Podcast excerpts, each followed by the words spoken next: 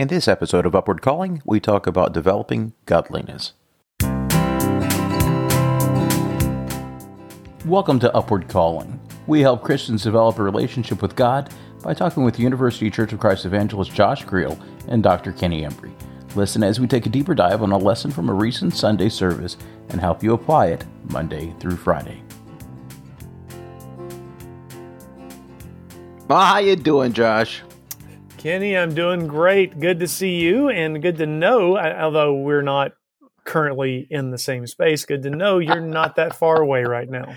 I am not that far away, and thank you for worrying about me. I had a good trip. It was great to see family. It always is. But there are two great joys in life. The the second one is seeing your family. The the first one is coming home. So I have had two great joys in life, and so I'm I'm, I'm at home uh, where where I am appreciating my own bed. I'm And sure so- our listeners can all relate. Yeah, that's exactly right.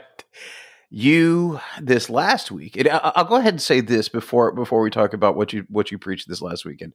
Um, I have listened to that Romans conversation that we've had probably a dozen times. I'm not going to brag on us, but I'm going to brag on us. That was really good. I really appreciated that that conversation. I felt like I learned a lot more about Romans 9 through 11. I would love to do more of that. Yeah. That means you thinking a little bit more about uh, your sermon a little bit earlier, but I think that is a great format. Yeah, we got a lot of good um, uh, comments on that. Um, and I don't know why people were saying, you know, we're self promoting when. Okay, I just mentioned I mentioned the podcast in the sermon, but it's not like we're getting paid for this, Kenny. I, mean, I guess in some sense I am getting paid for this, but I mean, Right. I get And I paid am- whether or not I do a podcast or not. So, um, yeah, that's exactly right. yeah, That's but exact- no, uh, I it, I don't think we'll be doing that style of of of podcast for every lesson, but I do certainly want to incorporate doing more of that. And the way that we've kind of talked about it is a podcast that is a companion to the lesson instead of uh, necessarily a recap or even a a little bit you know deeper exploration of a certain point or two, but Sure. a podcast that goes along with the material. And so I think there's some areas where we can do that in the in the coming weeks and months. So I'm looking forward to that as well. I think it's a great idea. That said, that's not this week. Nope. What we're going to do is just a little bit deeper dive on, on what you talked about this this past weekend. Uh, you devoted an entire lesson this time to godliness, which again you are in Second Peter, the first chapter, where you're talking about basically those those Christian characteristics. And uh, first of all, how would you define what godliness really is? Well, that's kind of the struggle uh, Yeah. because um, I do like really any any preacher or Bible student uh, will do when when you're coming across these terms. You know, I read predominantly from the New American Standard, but Mhm. I've got access to oh, I don't know how many different translations, and so you you peruse other translations just to see, you know, well, how does what word do they use? And well, guess what word is used in almost every translation? Godliness. godliness. There you go. so you don't get a you don't get a whole lot of lot of help from there, which is why, uh, and I think most of our uh, when I say educated members, and I mean you know the the Will Dilbecks who who understand the original languages, they don't necessarily make big points from the original language because our English translations are thoroughly adequate to give us an understanding of what the original languages are telling us. When when Right. English translators translate a word, generally we can understand what that word means.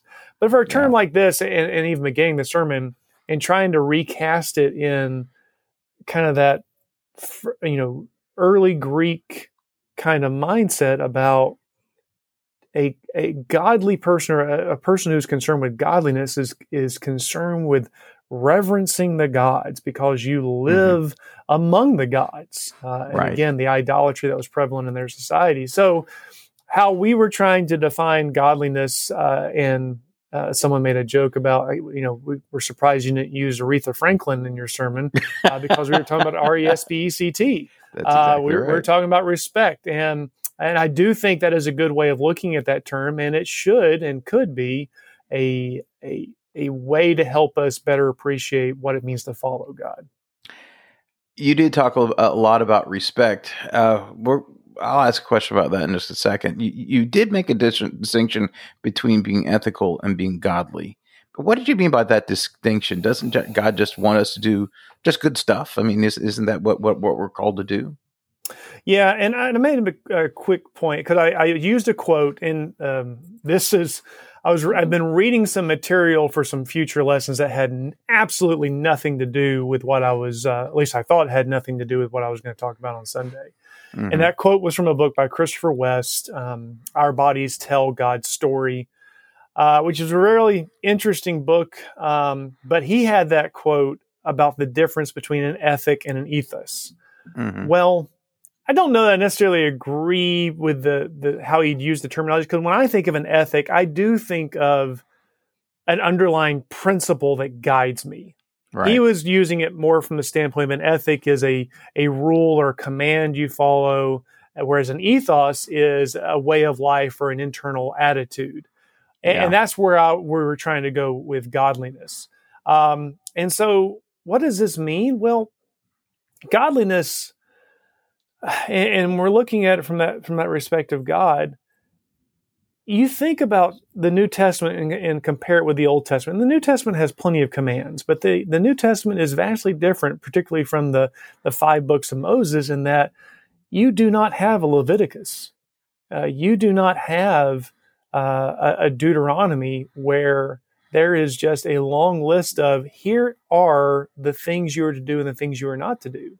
Yeah. You have some of that, but then you have principles about who God is, and you have principles uh, about how His people conducted themselves uh, who followed Him. Right.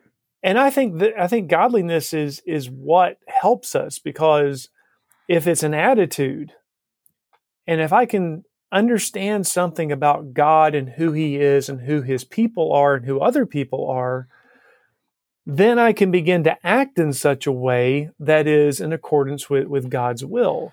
Mm-hmm. Um, I tell you another way that I look at it too, and I've used this illustration before, and so some may remember it. When my grandmother on my uh, uh, father's side was was still living, um, mm, she didn't really drive much, especially not in the really last decade of her life. Mm-hmm. And so she would always ride with with other people.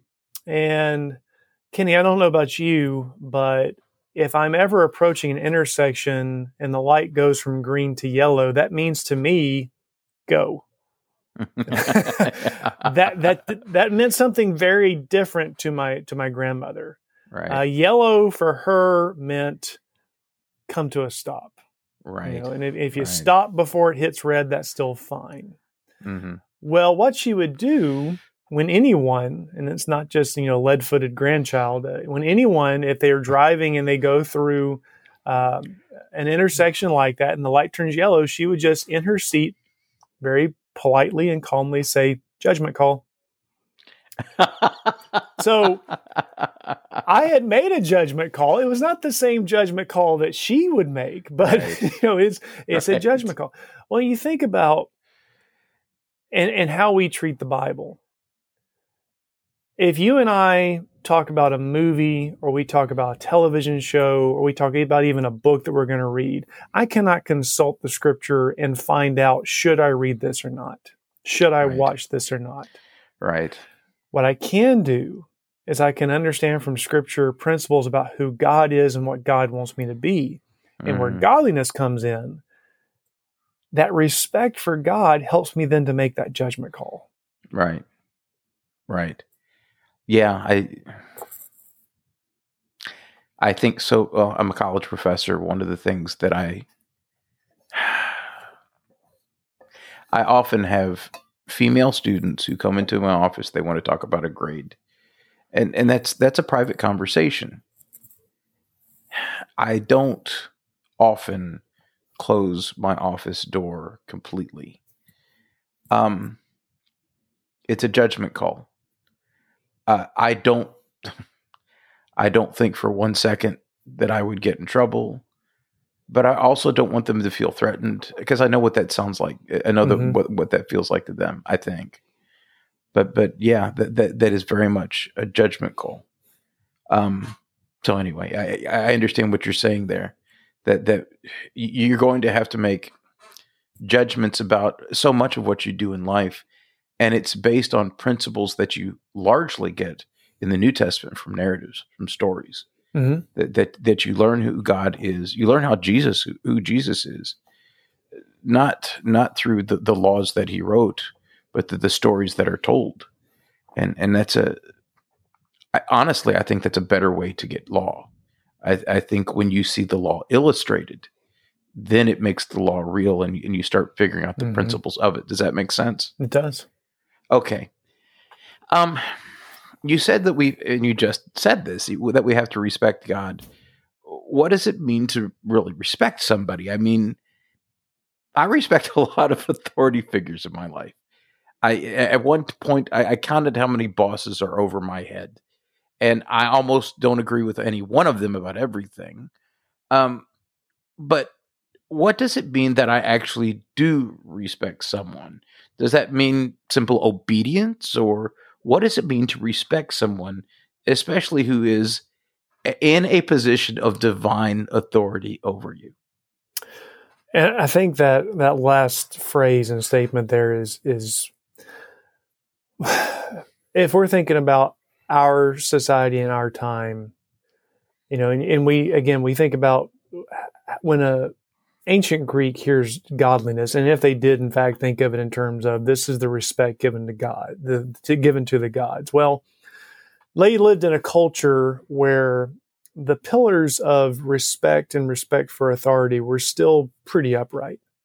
Um, I, I think a lot of people in our society, and not just the the older generations who have always said, you know, kids don't kids don't know respect anymore. I think I think a lot of people today would say, you know what, there's there's just top down. There is not a, a, an ethos of of respect that that's present anymore. Well, what does it mean? Well, there there is the understanding of the standing of someone else.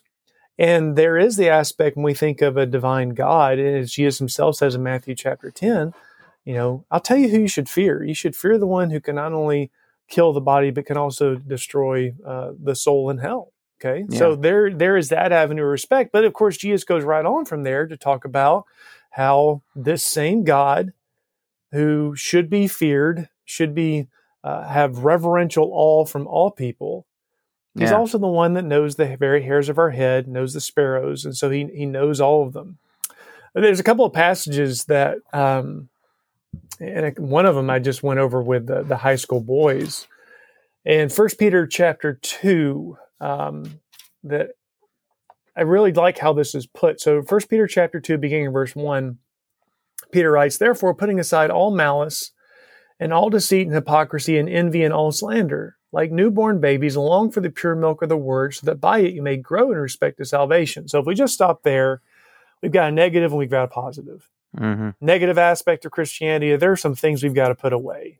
And in this yeah. case, he's looking at all um, really relational kind of attitudes and things that get in the way and hinder our relationships. So we've got yeah. to put those bad attitudes away. We've got mm-hmm. to take in the milk of the word. We've got to grow by the word. So there again, negative and positive. Why? Verse three. If you have tasted the kindness of the Lord. Mm-hmm. So there's that aspect of respect. I mean, that aspect of respect as well. I should respect God because he created me. I should respect yeah. God because he is king of kings. He does rule over all. He holds all in his hands. He can he can and will judge. But I tell you a lot of times when we talk about those whom we respect, we respect not just because of of the power they have over us, it's because of the kindness. It's yeah. because of the grace, because of the love that they've they've shown to us. Yeah, yeah, And so when we talk about respect for God and why we should respect God, all of that is involved. Yeah. Yeah, I could not disagree with that. I, I am reminded more of, of, of Ephesians five, where, where it talks about, and this this verse has been recently used a lot, where, where, where he's talking about the marriage relationship, and he's talking about husbands love your wives and wives respect your husbands and and we've made a big deal about eh, I'll go ahead and tell you, I think that's kind of partially overblown. Uh, I, I, think wives should love their husbands, and I think uh, uh, husbands should respect their wives as well. Uh, that said, I think the natural tendency is uh, God loves us, the husband. We should respect him, the wife. And we are, if we are truly the bride of Christ, when you're in a good relationship, you have both love and respect. Um, it's easy to lose one or both of those, but but I, I think every good relationship has both. Does that make yeah, sense? It does. And, and, and get back to your question as well. When we think about respect for God, and what does God doesn't God just want us to do stuff? Well, there's a certain level where that's true. Mm-hmm. Um, mm-hmm. God, who is holy, gives us instructions that will allow us to be holy like He is holy. Yeah. But none of us are going to do that without actually respecting Him. If that's not yeah. a a goal within our minds that this is a worthy goal and this is something that is good and set before us as that that God is holy and that that's great. That is a wonderful that is a wonderful thing that I can be holy too. We're we're we're just not gonna we're not gonna do it anymore. I sometimes to um, make an illustration to the, the college kids when we you know when we talk about how perfect love casts out fear. Yeah, um, yeah and I talk about how when I was when I was young, I would I would mow the lawn because I had to. Right. That that was a chore that was given to me, and if I did not do it, there would be consequences. Right. Well, Kenny, if I made the trek to Alabama right now and I see that my parents' yard needs some help, guess what I'm going to go do? You to mow the lawn. I'm going to mow the lawn.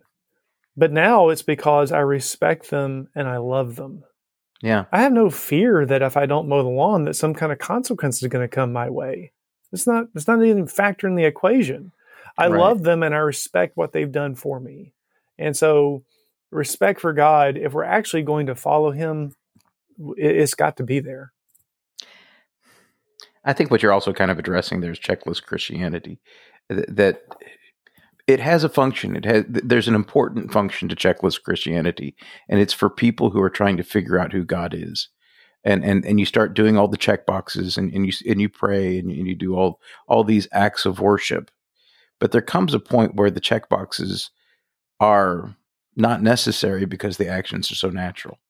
That uh, do you need to pray today? Of course, I need to pray today. But of course, I am going to pray today. Um, I don't need to remind myself to do it. It's just a part of who I am now. Yeah. I, it reminds me of a. There, there are people. I mean, you're a biker. You, you like bicycling. Um, thank you for thank you for adding that when bikers like oh see out there see out there in that leather vest on uh, on a hog you know over the weekends.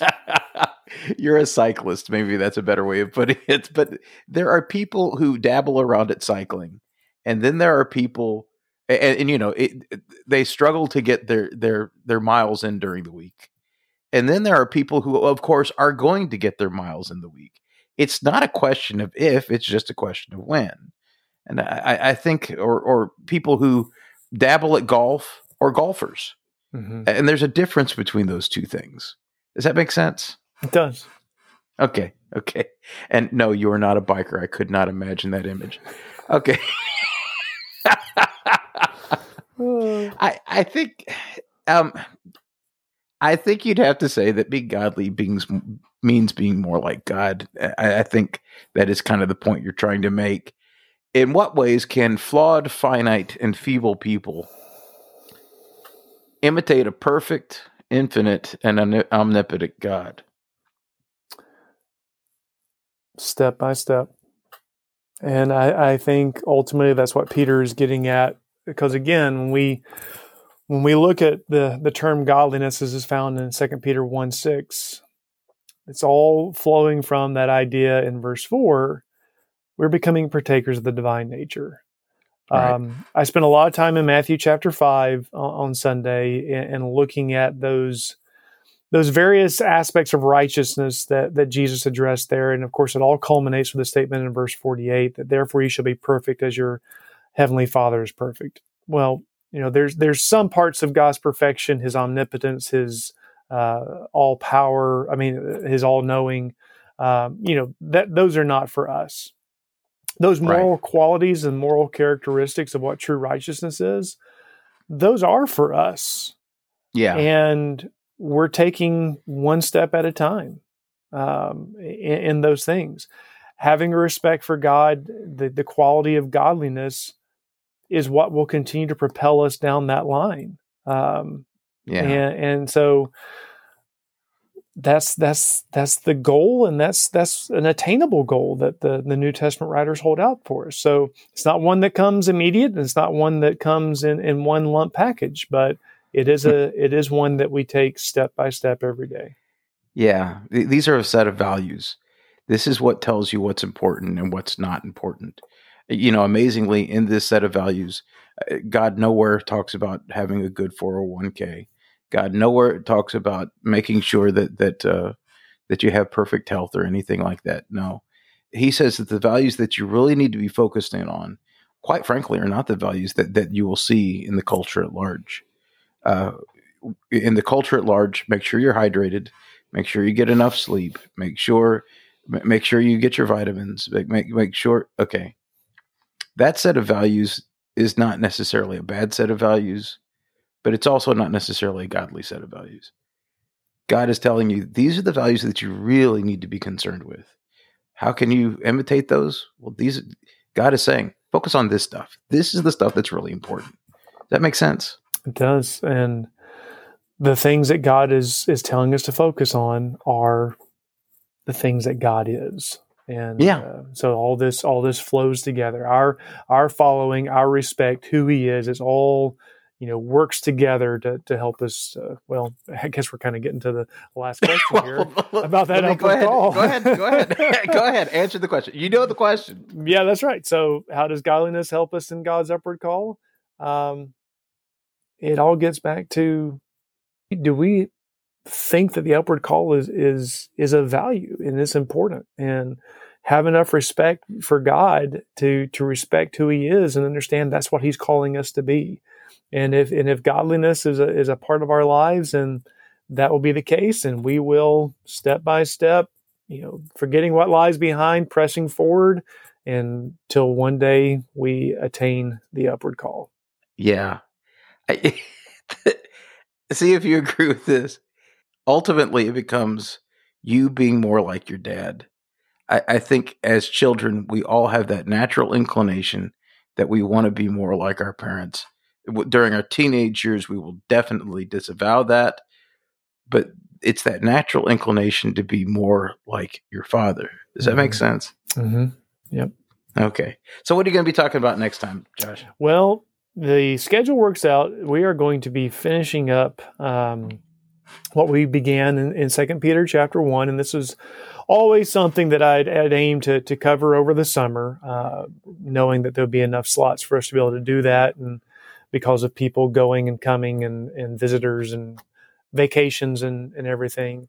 Uh, so we are going to go ahead and, and tackle both brotherly kindness and love, but because uh, JP has been doing a great job of, of discussing love from 1 Corinthians chapter 13. Yeah. So what we're going to focus on for the most part is why do we need two terms? Why do we need to okay. put on not only love but brotherly kindness? Why why are both of those found there? And I, I think we can can gain uh, some benefit from from just even considering that. So that will be our aim next Sunday. I again I say this a lot. I love that. I I think you're right. I think the short shrift is often given to brotherly kindness.